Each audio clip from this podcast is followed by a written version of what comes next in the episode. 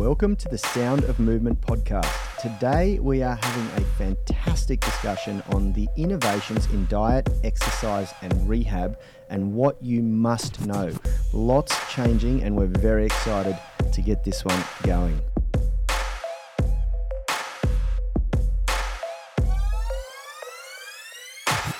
Like Vasquez said in Aliens, let's rock. If you're new to the tribe, which is behind the mix, Phil is across the table from me, and my name is Yanni Bormeister, and we are Unity Gym and ADPT Physio, experts at turning driven people into athletes. This episode is proudly brought to you by the Unify Movement System, the only online program effectively balancing strength, flexibility, and fitness so you can unleash your inner athlete. You guys can get daily coaching by us, plus our epic Foundations prep, prep program and revolutionary structural balance blueprint to create your ideal programs and optimize your performance.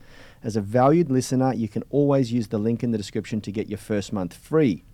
Now, before we get started, we do want to send warm welcomes to uh, if you are on the live stream in the UMS Movement Mastermind Facebook group, leave a comment. We'll send you back some love. Remember, anyone can join that group and interact with us, ask us questions, get involved.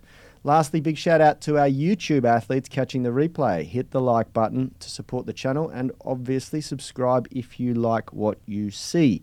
How are you, Phil? Yeah, warm welcomes is right. It is so cold here in Sydney. We are we're pretty soft when it comes to, to cold, and it's been in the single digits. So um, yeah, we we could do some warm welcomes over here. It's, it's been in the low single digits. It was six degrees when I walked to work this morning. Yeah, and uh, all you international listeners, or you know, think we're a bit soft, but it's hard. We're so used to it. How are you, Richie?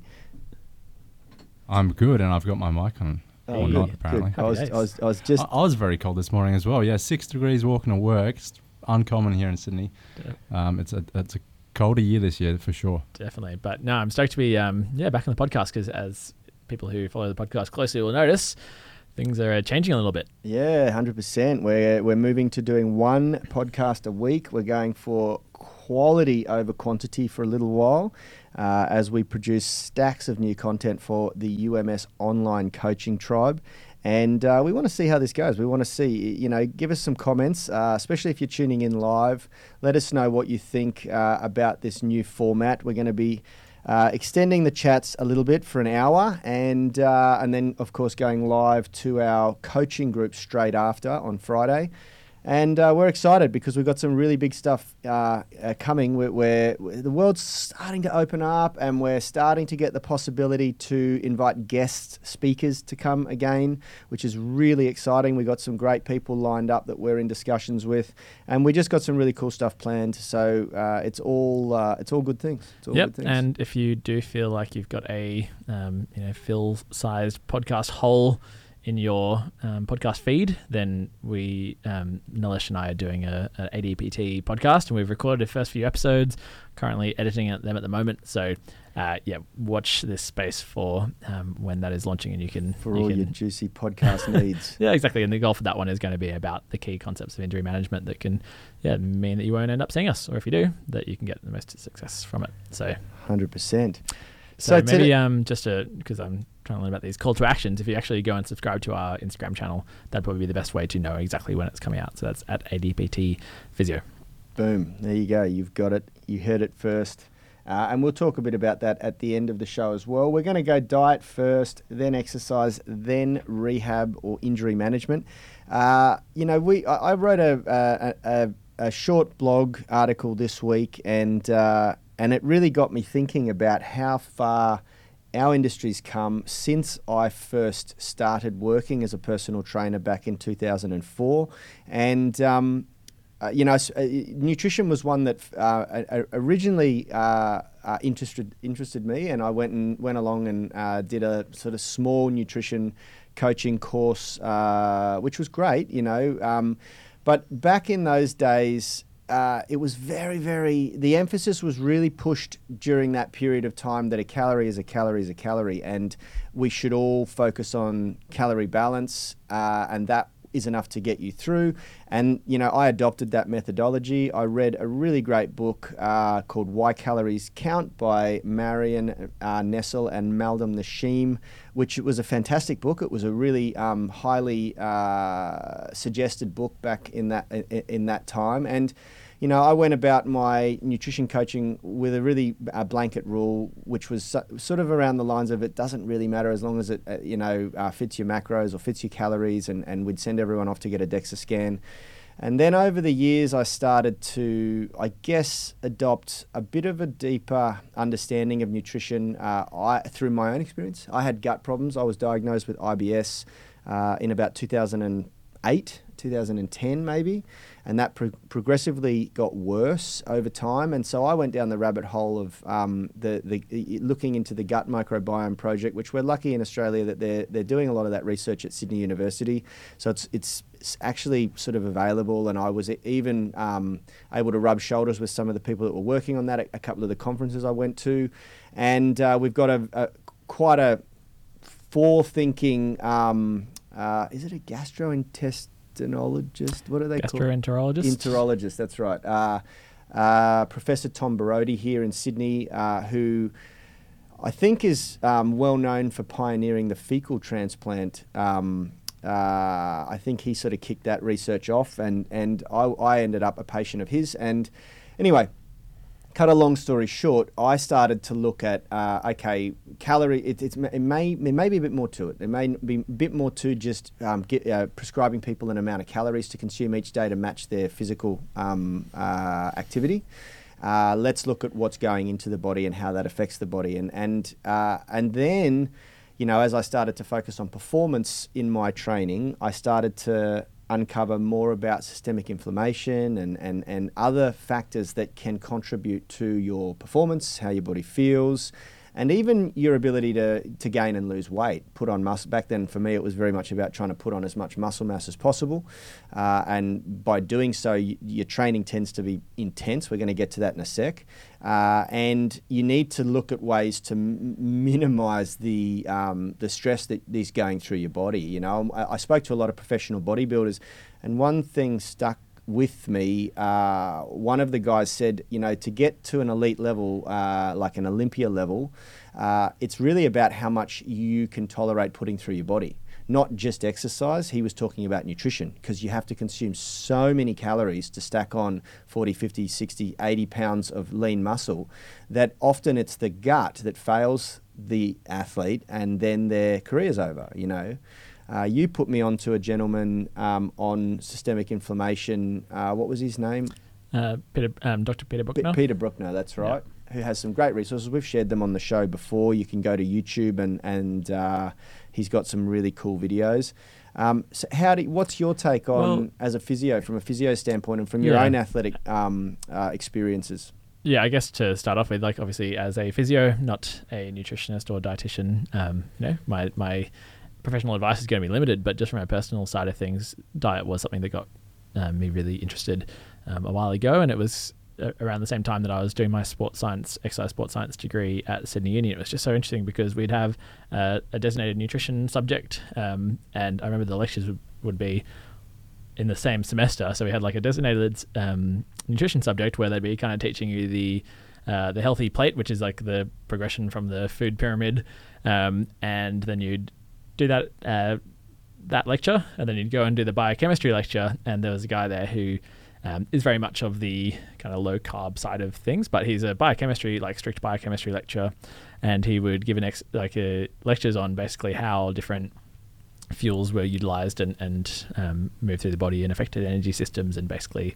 um, how it affected body composition and health and it was just so interesting because it was so conflicting because you, and you know you're at Sydney Uni, good in, good university, and you'd just be getting these like two bits of information that were just so just did Different. not marry up. And I think you know there's, uh, you could say like oh that's crap like they should know better, but it's it's one of those things that it's such an evolving space, and there's just so much to um, know about it. And I think with when it comes to all these different ways of eating, like if you think about calories in, calories out versus um, you know, maybe eating for longevity and health, like there's going to be kind of differences there and pros and cons of doing things certain ways. And you sort of talked a bit about like maybe what's optimal in certain circumstances. But the big thing that with nutrition that I've come to realize is so much of it's about what's mentally feasible Yeah. and that there's going to be pros and cons of eating in certain ways depending on how you mentally like to approach food and that kind of mental side of eating I think can't be understated Yep, that's right. Well, the, the the way it's uh, th- the way it's sort of formulated for me over my career is that I started with calories and I learnt that it was very important, and that comes first. Like if you don't if you don't balance calories, it doesn't really matter whether you're eating the best food in the world. If you're eating too much of it and you're not exercising enough, then you're likely going to gain weight. I think that's um, the law of thermodynamics, you know. But th- then you, from that point on, so the first box we tick is are you over consuming, under consuming, or consuming at a, a, a neutral energy balance to, to, for your goals? You know, the right the right amount of food. Once we tick that box, I start to look at okay, so how can we make how can we optimize this? And the next thing I look at is gut microbiome because I I now believe thoroughly that there is a lot to this, and not to make it complicated, it's actually really simple. You you, you just get a, a, a nice variety to, to based on what I've read, which is very, very limited in comparison to someone who's involved in this research or even a nutritionist or dietitian, probably. But uh, based on what I know, my understanding is that you try to get as much of a variety of foods as possible. Uh, foods high in fiber uh, um, uh, are, are, are very beneficial to the gut. Uh, you want to minimize processed foods as much as humanly possible.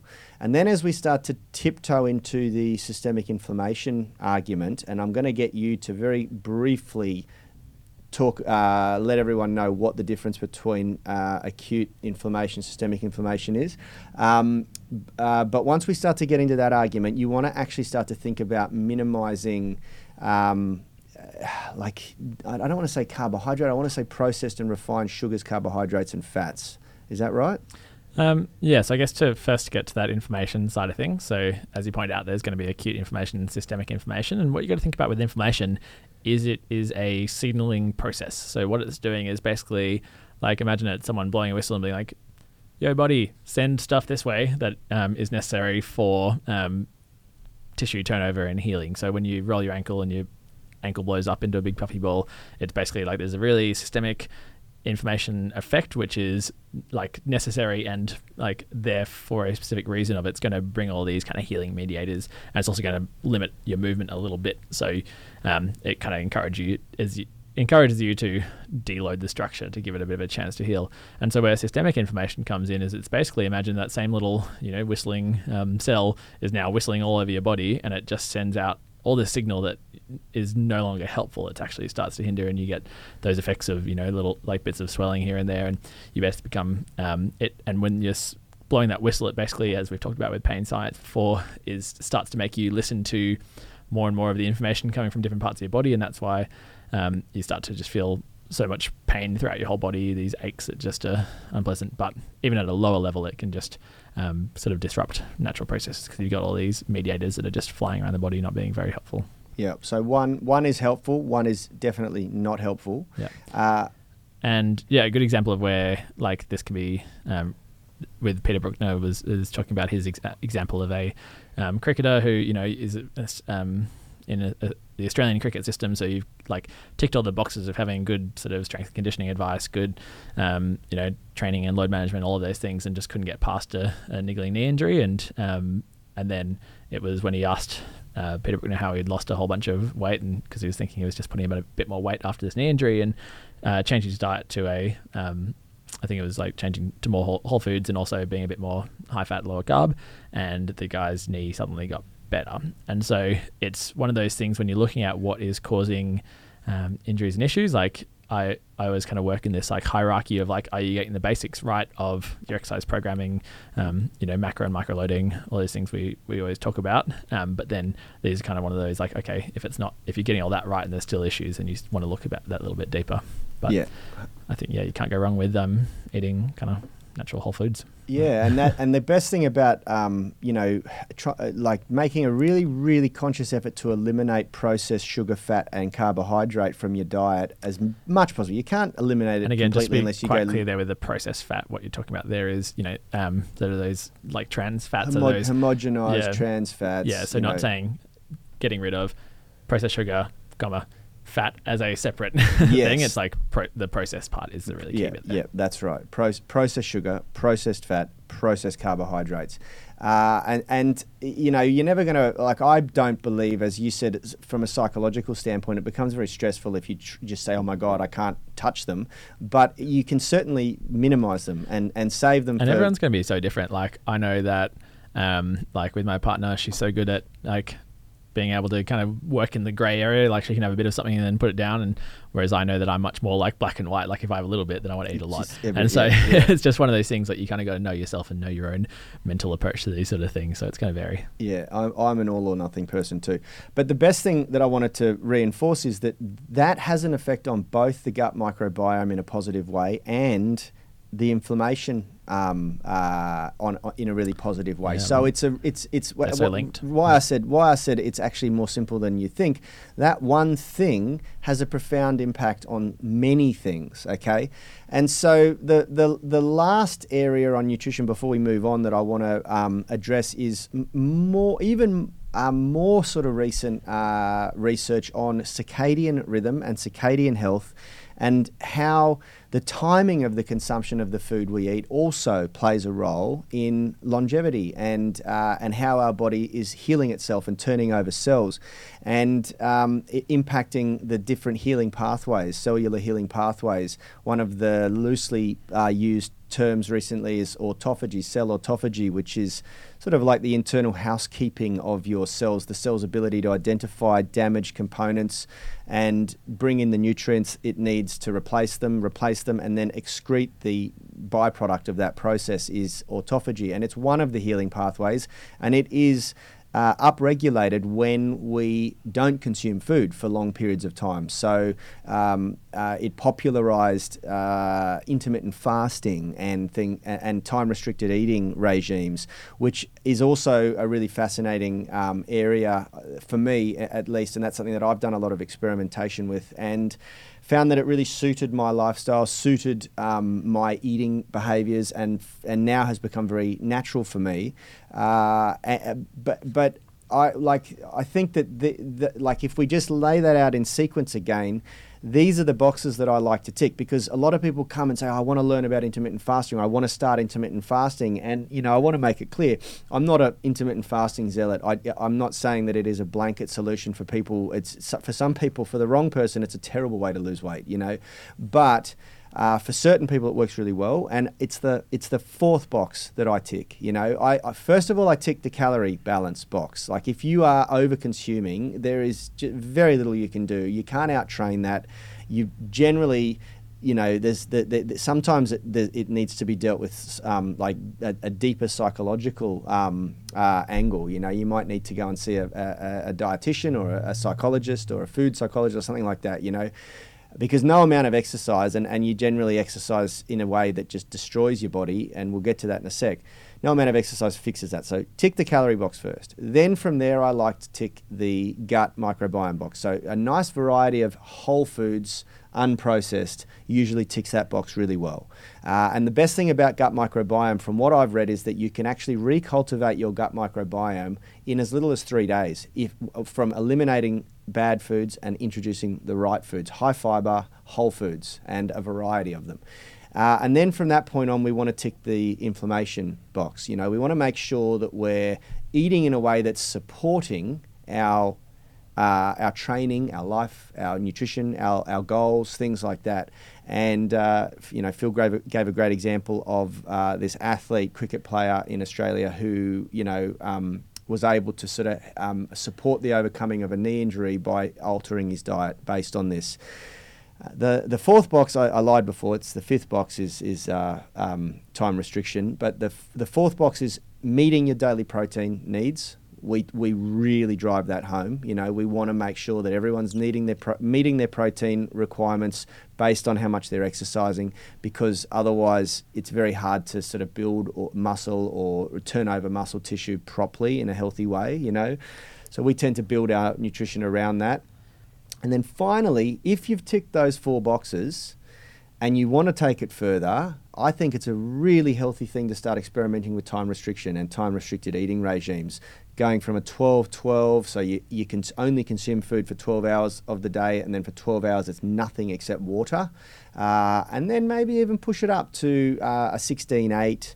Uh, and and if you want to, um, you know, do what I do, do a 24-hour intermittent fast once a week. You know, any any abstinence from food for 24 or more hours, you click over from time-restricted eating to intermittent fasting, and it's a really great healthy exercise because other than the calorie displacement that you get from fasting for that period of time, and I find it quite hard to consume a lot of calories in the final eating window unless I'm going out and eating junk food. When you're eating whole foods, it becomes a little bit harder. Uh, you get yeah, so you get the calorie displacement benefit, but then on top of that, you get the metabolic flexibility benefit, and that is huge, I believe, and that's the real winner out of um, experimentation with time restriction and intermittent fasting, becoming more metabolically flexible. Share your story with uh, with our mate Alex. yeah, I think so, it's a good one. So I'm I'm pretty keen on my endurance sports, as you guys probably know, and I um yeah I've got a, a friend of, like a mutual friend of ours, a guy I went to high school with, who's a really fit dude. Um, he does like a lot of CrossFit, does a lot of powerlifting. Um, that time he was doing slightly less CrossFit, but basically we I went and taken for a cycle, beautiful route up in the Northern Beaches near where I live, and um yeah we before we sort of left, he was like had, had brekkie, and um, we rode up this like big steep hill, and like he was just like, oh, when you know, when are we like, have you eaten yet? When are we eating? Like, what are we, what are we doing? By the time we got to the top of this like massive hill, a few k's in, like there's a, a fruit shop, and he gets in there and he's like finding little bars and stocking up his pockets because he's like, oh, geez, how long is this thing? 80 k's, like, and yeah, basically like I didn't need to eat until um, you know probably like I decided to have a coffee at a place that I liked about 60 k's in because it was fine, felt pretty good, and then like he was just absolutely struggling. And then by the time he got to 70 k's, he was like lying on the floor, like cramping and just in a really bad way. And that's that's more about different energy systems and muscle fiber types than than the food. But just that like it was so interesting to see just how incapable he was of doing any exercise or like getting any part into his day without food. And he kind of was had the guy's put on 30 kilos since high school of muscle. Like he's uh, Yeah. he's like done really well with that sort of classic bodybuilder style of, of eating, but it's just meant that he's become so dependent on getting like that food in that Getting the food hit. constantly. And um, yeah, when you're changing, like I've, I've I quite like um, time restricted eating, and, and definitely it's hard at first, but then the, when you do it, you kind of get quite used to it, and you become really capable of getting on with your day without it. But at first, it's challenging. Yeah, and this was a big, big uh, wake up for me. You know, I, I grew up, uh, my first introduction to gym was uh, very much around bodybuilding, and then it, that continued for over a decade. And so I, and, and I was a person who actually really didn't eat a lot growing up. I was very skinny, and I had to train myself to eat, you know. And then I was methodical about the, I used to carry around one of those six pack lunch packs, you know, with six little lunch boxes, all pre made every two hours alarm would go off. Yeah, I'd be rice, broccoli, chicken. Yeah, that literally, you know, and, or, or it was like lean beef, broccoli, chicken, you know, bro- broccoli and rice, and. and uh, I, I trained myself to eat every few hours, and then you know I was really surprised that, and and I, I formulated this opinion, this notion in my mind that I couldn't survive if I didn't eat every two to three hours. And, and, And that you'd shrink and your gains would be all be lost. I just literally, and I, st- I used to get like lightheaded. I used to feel awful if a meal was delayed or I'd skipped a meal. And it was, I remember times when I'd be training clients on the gym floor and I'd be like, geez, I, I- you know, my time to eat's now. The alarm would go off and I'd start to get woozy and I'd start to feel just w- woeful.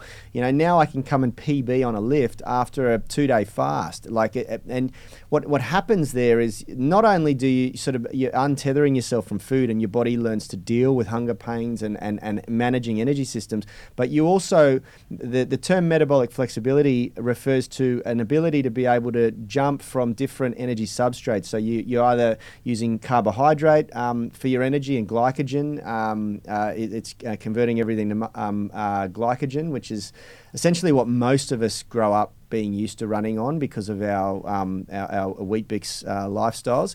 But Weet-Bix and orange juice. which Classic. Weet-Bix and orange juice for breakfast, like like I serve it to my kids in the morning. You know, cereal and orange juice, and and then you know you, um, when you're metabolically flexible, your your body's got a great ability to jump to using stored body fat as energy, and that that does not necessarily mean that you lose weight quicker. It but it does mean that you can go between the two substrates more efficiently, and there is some some argument to say that it does help you lose weight because you're more able to jump between um, burning what your body's consuming. You know, if you consume lots and lots of carbohydrate, you become very efficient at metabolizing carbohydrate. If you consume lots and lots of fat and very little carbohydrate, vice versa, you become very efficient at metabolizing fat.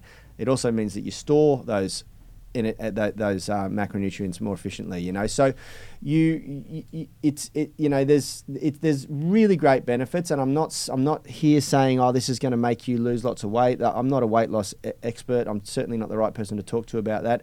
Uh, I, but I definitely think there's benefits to doing it, and I've found that personally, and I've found it's helped my training. I've found it's helped me in my professional life, I've found it's helped a lot of things, you know. Totally. Uh, and also just the power of untethering you from food, not needing to eat all the time uh, because sometimes, you know, you can't get healthy food, you know. Love it. Let's move on. All right, let's move on. Exercise. Innovations in exercise. Um, uh, this is something that I'm very passionate about. When I first joined the fitness industry and when I first started training, I was uh, boxing and uh, I wanted to gain weight because I was very skinny, as I referred to before. And I entered an industry that was really um, a bodybuilding industry. You know, the gym that I went to, that I started training at, everyone was there to bodybuild.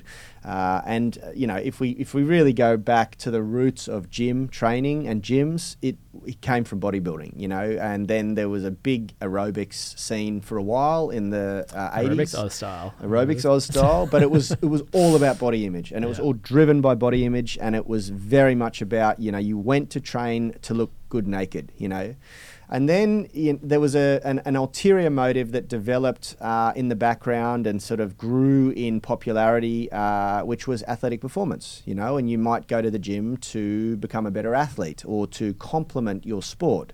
Uh, but definitely, you know, if you surveyed, if you went back 10 years, maybe even now, and surveyed everyone in a gym, it would be a very small percentage of them that are there to be better at their sport. You know, uh, the, the, you know the, those people train in a special facility. The majority of people at gyms, in, in, in mainstream gyms, are training to look good naked, you know.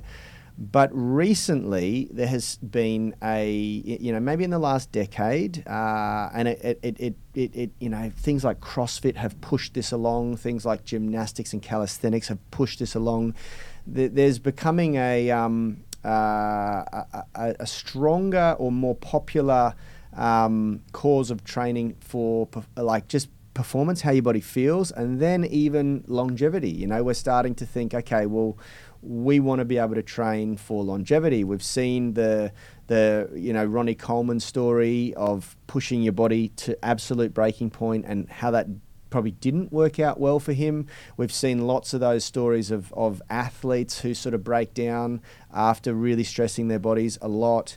And you start to go, well, um, you know, health is a, uh, uh, to be healthy, if you look up the meaning of health, it is to live we, um, uh, in the absence of disease and injury. But more often than seeing people who've trained a lot um, end up in a bad way, what the most prevalent thing is, and most the most horrible part about old age for most people is that they've done zero training from basically from when they stopped playing sport as a teenager or early 20s and then they've just done zero exercise maybe some jogging or um, whatever. And then you end up like when i worked as a physio during my um, uni placements in aged care rehab, in the intensive care unit, in like another um, kind of aged care facility, you've just got the whole place is just full of people who haven't done any resistance training for years, and they've got bone mineral density issues. They've got um, like severe sarcopenia, which basically like no muscle, um, and it means that they've ended up getting a um, you know a hip replacement or after having a, a fall,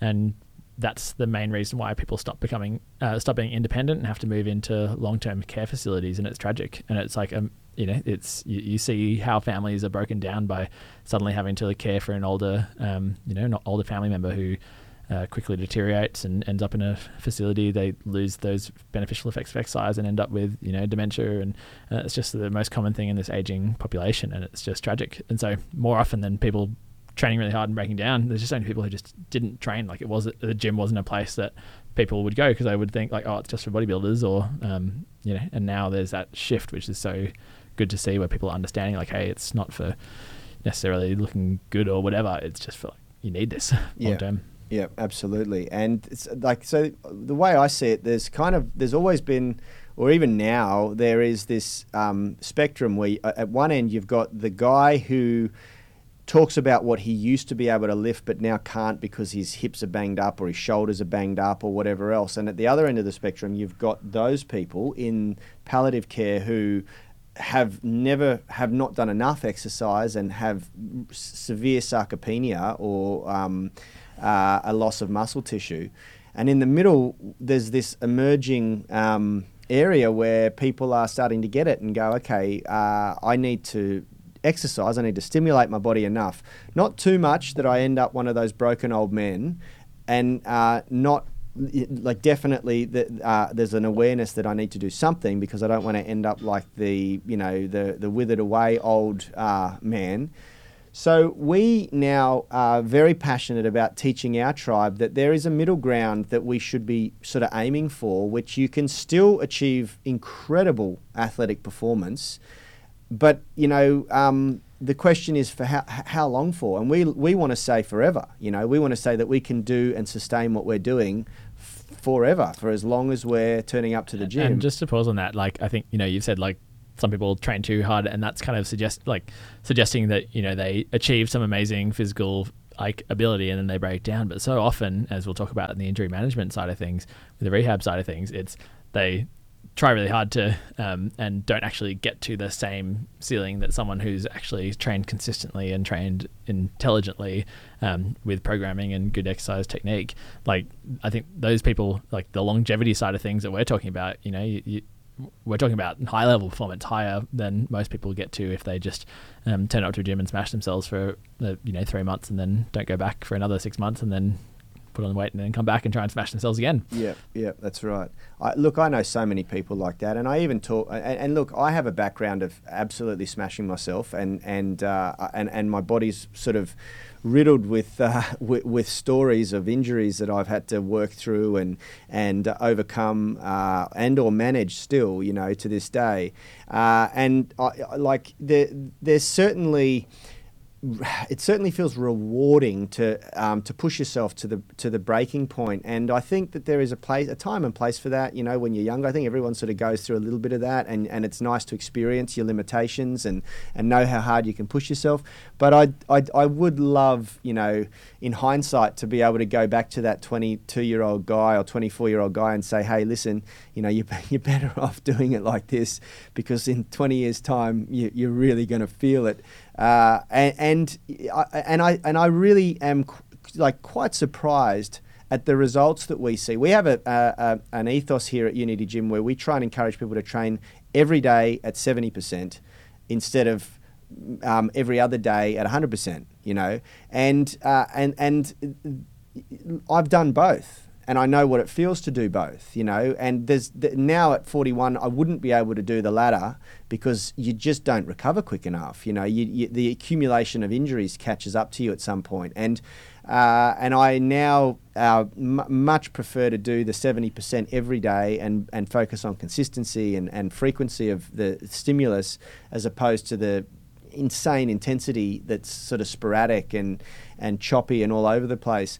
And, uh, and I look around at the gym and, and the results we get on our online tribe and, and the results we get here, and they're pretty impressive, you know. Uh, I mean, I, and uh, even the results I'm getting myself yeah. personally, you Just know. Before we came in, is busting out uh, chest floor pancakes. I haven't seen you do that for. And yeah, these front splits that I've yeah. Well, th- this is the point to be progressing and getting better at everything uh, at, at, at, at the at your oldest age. I think is a really liberating feeling. It is, you know, it feels fantastic. And uh, this year I've slightly changed my goal. Last year was all about maximal strength, and I got up to some really nice heavy lifts. You know, um, 230 bench press. I I redid 230. my 230, 230 deadlift, sorry, 230 deadlift. I redid my best bench press ever at 140 kilos, which I'd only ever done like once or twice uh, when I was really focusing on specialization on the bench press. I didn't do a bench specialization program, but sort of got back up there.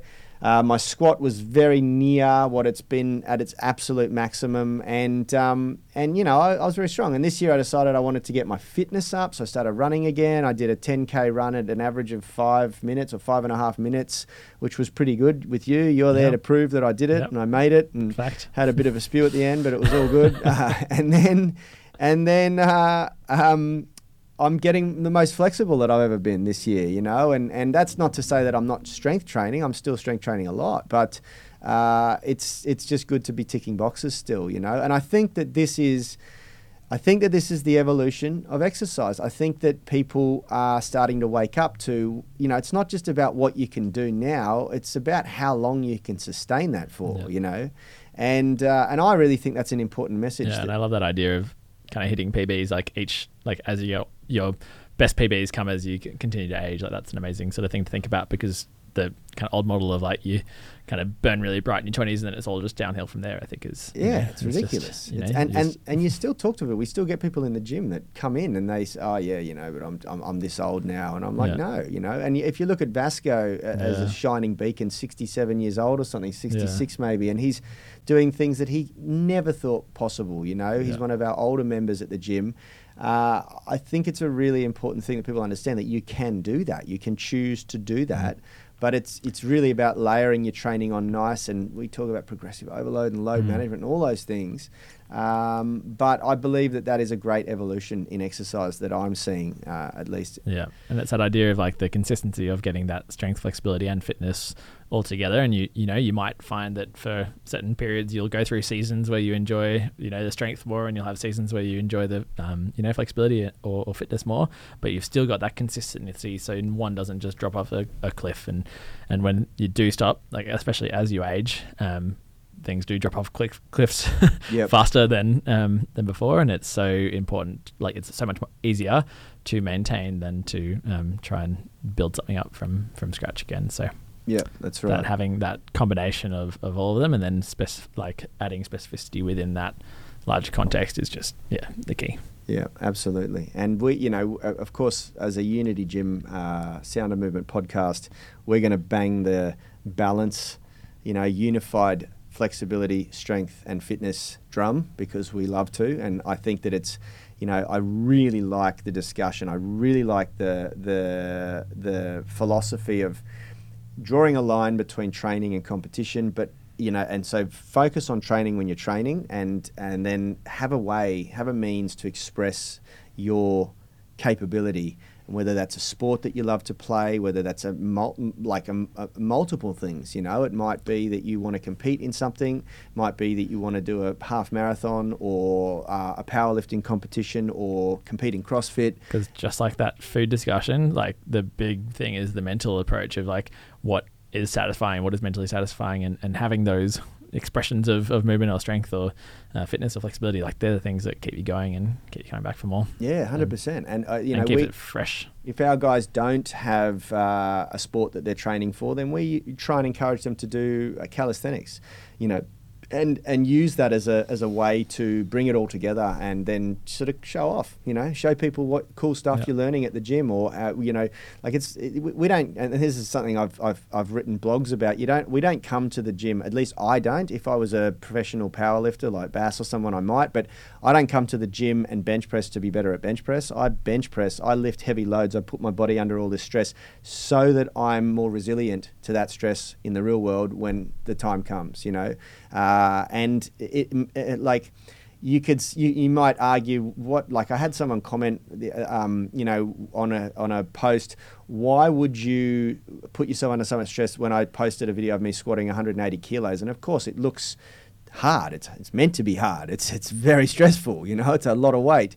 Uh, and I, I posted a picture back of myself um, giving both my boys a piggyback because sometimes they just are a nightmare to get to uh, school and, and, and um, preschool. And I end up just going, I'll stuff this and throw them both on my back and lug 40 kilos from home to work, uh, plus all of our backpacks. You know, it's probably about a 50 kilo additional weight, uh, maybe 45 kilos. And, and uh, you know, people will look at me and laugh and go, wow, that's um, uh, humorous. But that's literally why I like to be strong, you know, so I can do those things. So I can run around and, and, uh, and play with my kids and, and, and, you know, all these fun things that, that, uh, that, you know, you start to, if you don't move around, if you don't exercise, like Phil's um, horrific story about um, people in palliative care, you lose the ability to do all these cool Yeah. things, you know. And with aging, like the higher peaks you can get during the years where you can really cultivate strength and size and bone mineral density, like that kind of starts to like plateau and then um, gradually diminish. So if you can maintain, like if you can get to higher peaks, it's so much easier to maintain higher levels into your older age. So Yep. there's a really good argument for you know trying to make the trying to make hay while the sun shines. Yeah, that's right. Look, I've I've come across in my life a few people. Most of them I disliked, had terrible relationships with, but still I was impressed by what they were able to do in their 70s and, and 80s. You know, and the key thing was uh, one of them was a boss that I had uh, when I was doing a mechanics apprenticeship many many years ago.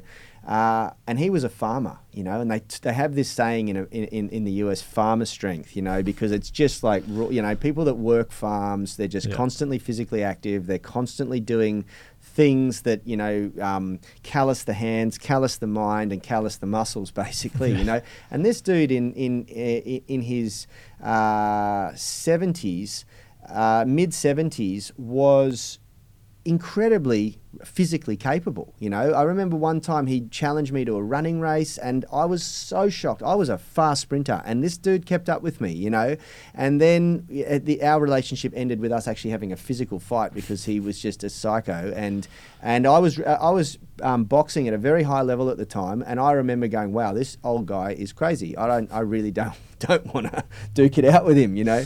Um, and uh, and and the, the, but the thing was, he had stayed physically active all his life, all his life. There was never a drop off because he was a farmer. He, he just constantly was doing stuff, physically active, physically active. And so I really believe that if you do it and you do it right, and you don't overdo it, like our um, uh, uh, did I did I talk about I, I talked about um, the study that, of the New York emergency workers. Did I cover that No, at all? that was our pre pre podcast discussion. That was our pre-podcast discussion. Okay.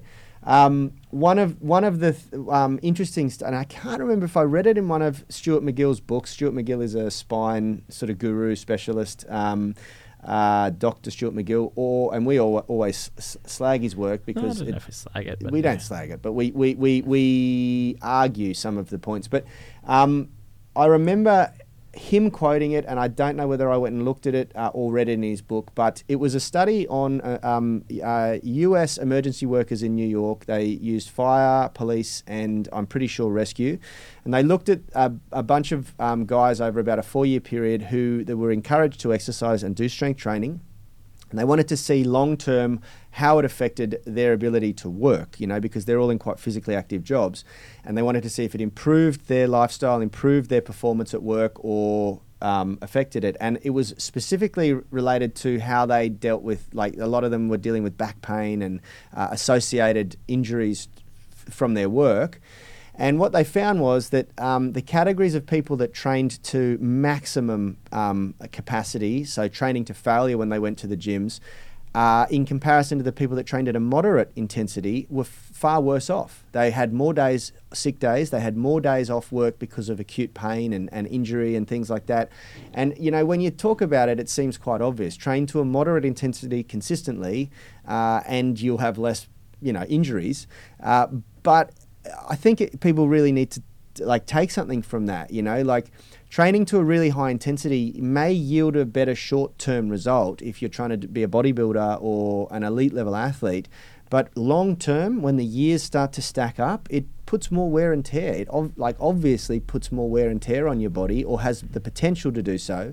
And uh, and I think it's a very interesting thing to s- sort of um, consider it, it when makes the recovery so challenging and and the key thing to like if you're working to those levels and the recovery has to be like to those levels as well where you basically can then take the rest of the day off sleep 12 hours eat really well eat consistently and, and not have a whole lot of stress. Like if you want to work to absolute um, value which you know maybe some professional athletes do and top level um, lifters and, and whatever like they can do that if they can then recover appropriately and you can see them get in- incredible results. But for someone who's then got a physical job um, for someone who's you know waking up at night to deal with kids and you know maybe doesn't get on top of their, their food. Like if you can't match your intensity with recovery then you're going to lead to breakdown and it's just not practical. The, the other thing that I think it n- needs to be said is that most professional athletes that I've met and most bodybuilders that I've met are quite happy, like quite happily, s- knowingly sacrifice health for the pursuit of performance in their sport,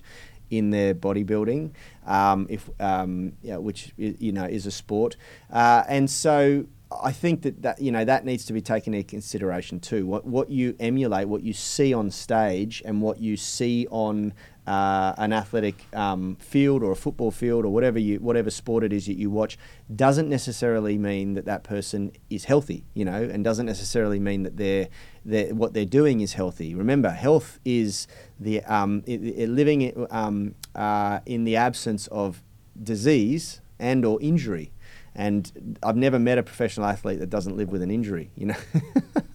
uh, and uh, uh, maybe a bodybuilder too. I don't know. But anyway, um, let's move on. Let's uh, let's bring this in for a landing. We want to talk now about innovation in rehab uh, and or injury management because this is something that I think is has really impressed me working alongside yourself and Nilesh and and it's even uh, heavily affected our program, the concept of technique optimization prior to our testing. You know, we now really focus on bringing people in, optimizing technique first, then starting to assess and build um, customized programs. And we've found a need for technique optimization in the fundamental movement patterns prior to testing because when you test before the technique is optimized, you get just too much data and and and you don't really know what to work on, you know, and that essentially came from watching how you uh, work with your clients and and uh,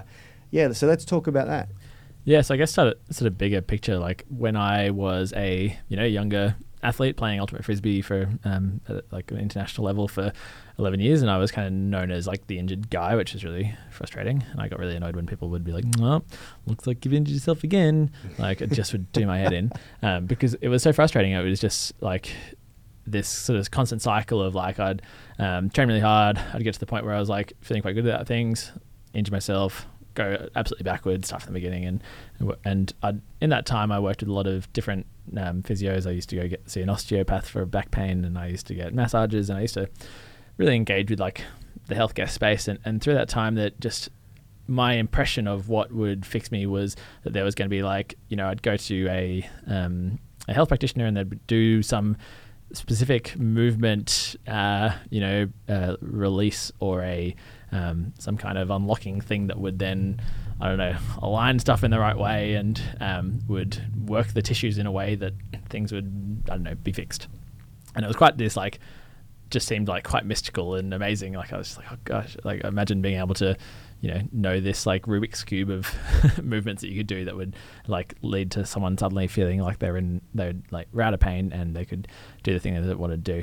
Um, but it kind of as my journey into then studying massage, working as a massage therapist for eight years while I did my exercise sports science degree and doctor of physio degree.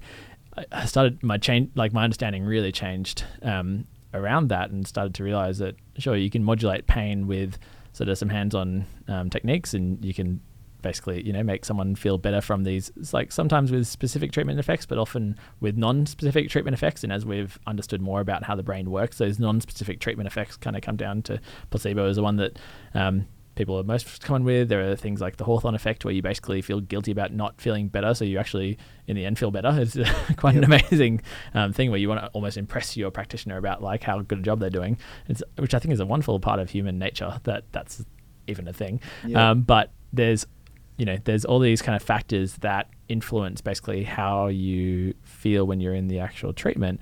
But then what's often was so neglected from um, all those physio treatments was that it was always so focused on doing one specific little um, silver bullet, um, either release or then an exercise that was no, in no way kind of relevant to the training that I was doing, and um, you know, but it would sort of be like, okay, you got to stop training for X amount of weeks, do this one thing, and then you can get back to doing your training.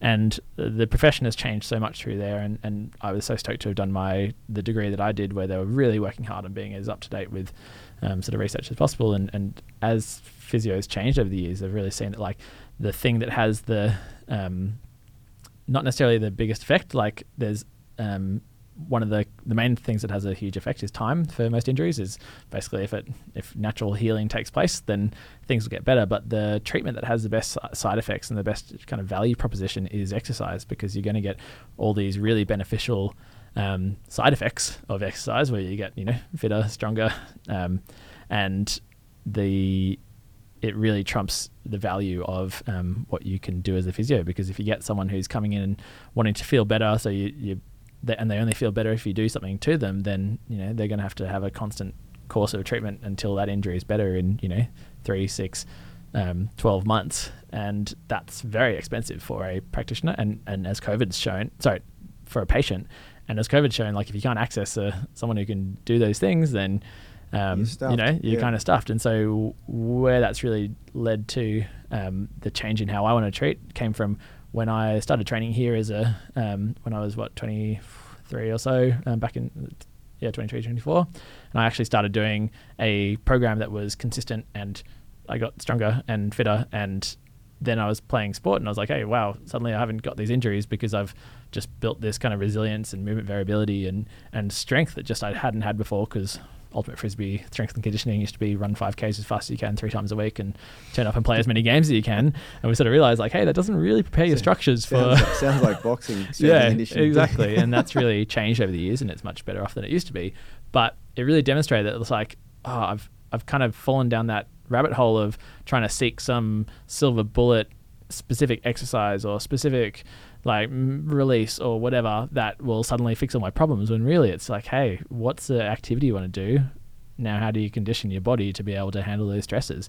And by building up a combination of strength flexibility and fitness like that's how you get an injury resistant body. It's not that silver bullet. And as a p- practitioner now i get so many people coming in being like you know what's like they want that kind of quick thing or just to change something that they've been doing that will suddenly unlock everything but it's like no you need to work on things more generally and um, get to a point where your body can handle that specific um, activity that you want to be successful in Yeah, hundred percent. And and so the the I think from a from a really practical standpoint for people for, for the listeners to understand what this means is and how I've uh, how I've portrayed it, how what I've observed watching these guys work with um, clients and patients in the gym is that you know um, rather than diagnosis um, uh, prognosis, removal um, of the thing that is going to give the yield the best result, which is exercise. These guys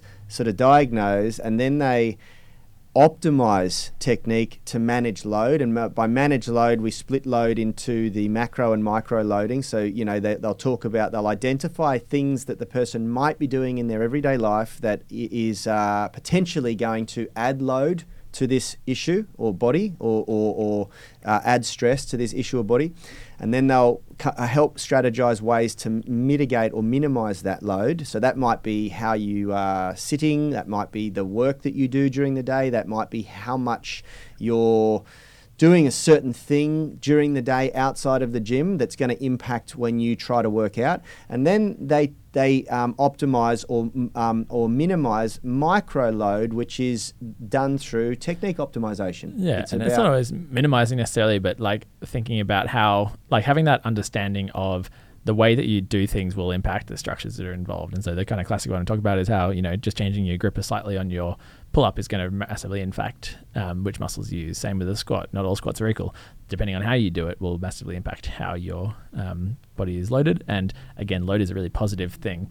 That's the thing that stimulates a response and it gives you that adaptation. So it's kind of having that level of detail where you can look at the big picture of like, okay, um, what's your larger programming looking like, and and is it at a stage where you're kind of exceeding the threshold of that um, the capacity of that structure. If it is how do we work with the rest of your life and with your training to bring that back so it's not no longer above that threshold? And so it can be an optimal healing environment where it is loaded but it's not exceeding the threshold where you'll um, you know slow things down or cause pain. Um, and then looking at the technique about how you do things because so often people are like oh you know i can't deadlift anymore. Like i hurt my back too many times now i just can't deadlift. Well like not not all deadlifts are equal. Like if you're Yeah. doing it um, in a way that is um, not ideal, then you know for some people they might be get away get away with it. But if you've got a structure that you're then exceeding the capacity just because you're the leverage is all wrong and you're not keeping the body on your bar and you're not using your um, the muscles in the ideal sort of position, then of course you're not going to be able to do the deadlift because it's really exceeding your capacity. But if we can work on technique, then that's a movement that is one of the best things you can do for lower back pain. If we get that macro loading, so work and life and programming um, and microloading. So how you're actually doing it. And so this really fits into I've been like something that I've been thinking about a lot, obviously over the years of doing these these podcasts now, and um, and Nilesh and I kind of worked together to put together like a treatment hierarchy of of needs basically after what like seeing you guys talk about you know your training hierarchy and, and I thought I think that's what physio needs is like a really clear value proposition to patients that come in so that you don't just fall into that trap of coming in and then suddenly you've signed up for six weeks of um, you know getting a certain release or whatever. Like that there's a really clear plan when you come in that like okay here are the things that are most valuable and that we have like if you get this right you'll get you know 80% of the way there. And here are the things that are if you want that 20% bonus on top and those little diminishing returns that are things like so patients can make a really informed choice about like where their money is best spent basically because so often um, I think practitioners fall into the trap of wanting to make people feel better short term, and patients want that sort of magical silver bullet to feel better instantly. But then they miss. That's the opportunity cost of that is that you're not getting those big picture, um, you know, programming technique uh, education about your um, about what's actually going on and what to expect. Um, and people can't make an informed choice about like, oh, okay, if this is not going to cause me like long-term issues and all I need is to kind of get you know back into generalized program, then if if people, if that's all people want, then you know people like people should be able to make an informed choice if that's what they're signing up for and not fall into that trap of I know that certain patients come in and be like, oh, I know I should have done something about this, but I just couldn't afford to go and see a physio eight times. It's like you don't need to see them eight times. You can come in once and then choose how much you want. And if there Yeah. is someone who wants to come in eight times because they really want those one percenters, they want the kitchen sink thrown at them, then that's totally appropriate. But as long as it's an informed choice, and so that's where I'm really trying to get this kind of message and education straight is like giving patients the uh, like the power to have an informed choice about how much care they receive, and um, yeah, that's I don't know, something I'm yeah as having been a patient for so long and been a patient on a uni budget who just like Yeah, yeah. couldn't afford Look- going and see people like it's yeah But it's also just it's it's it, I, I think it also what what I mean the this is what I see the, is the evolution of rehab and the evolution of physio or physical therapies dare I say it uh, and it gives a better result. It yields a better outcome. You know uh, we see it time and time again on the gym floor here.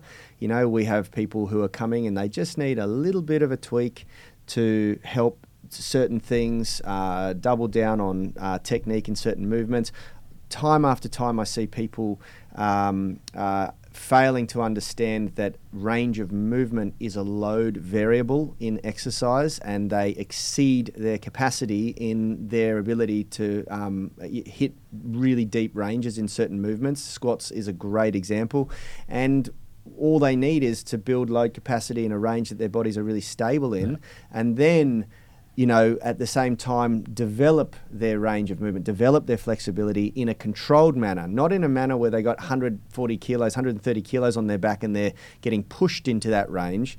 Uh, in in a in a in a uh, an environment that they've got complete control Yeah. over. And so that's yeah, and that's where the, the like I, I think a, a well trained physio is really valuable. You can identify what are the variables that are uh, most aggravating and what are the variables that won't be aggravating, and you can actually then focus on like con- like continuing a training that is relevant and exciting and mentally satisfying that you want to keep turning up to because that's the big thing that I think physios failed before where people chronically underload because they're like, oh, not sure about like on to be on the safe side of things, we're just going to withdraw all kind of gym training and put you onto this like TheraBand exercise activation core blah blah.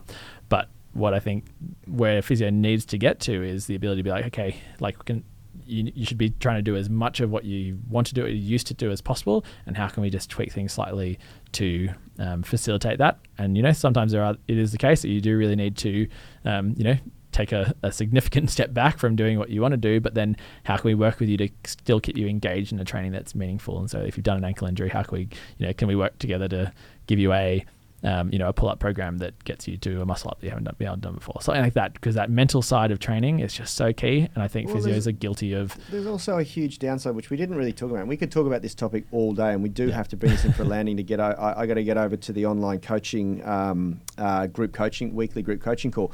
But one of the things that we didn't really drive home is that there is a downside. There is a very, very tangible downside to removing someone from their regular ex, uh, exercise program, which is that they lose strength at an alarming rate. When you stop training and you're used to training and and and um, exposing your body to those um, those And loads, it's not only strength as like in like peak strength. It's even um, you know it, ability to deal with impact. Yeah, so getting to running, it's ability to like um, fitness. It's it's all these things that you decondition so quickly, and so, So- we've got to keep you as close to. So as a result, Yeah. you come back to your training later on after you've apparently rehabbed the injury with your TheraBand exercises, and you're more susceptible to injury now. You know.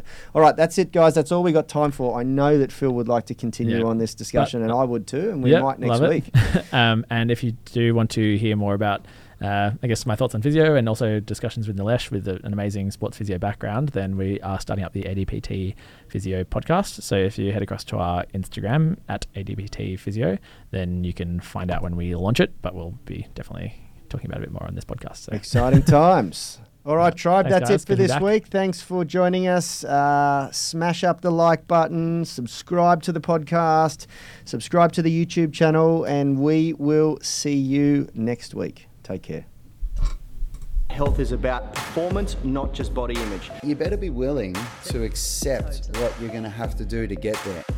We'll start focusing on movement goals, strength goals, flexibility goals. When you nail that skill, that's there forever.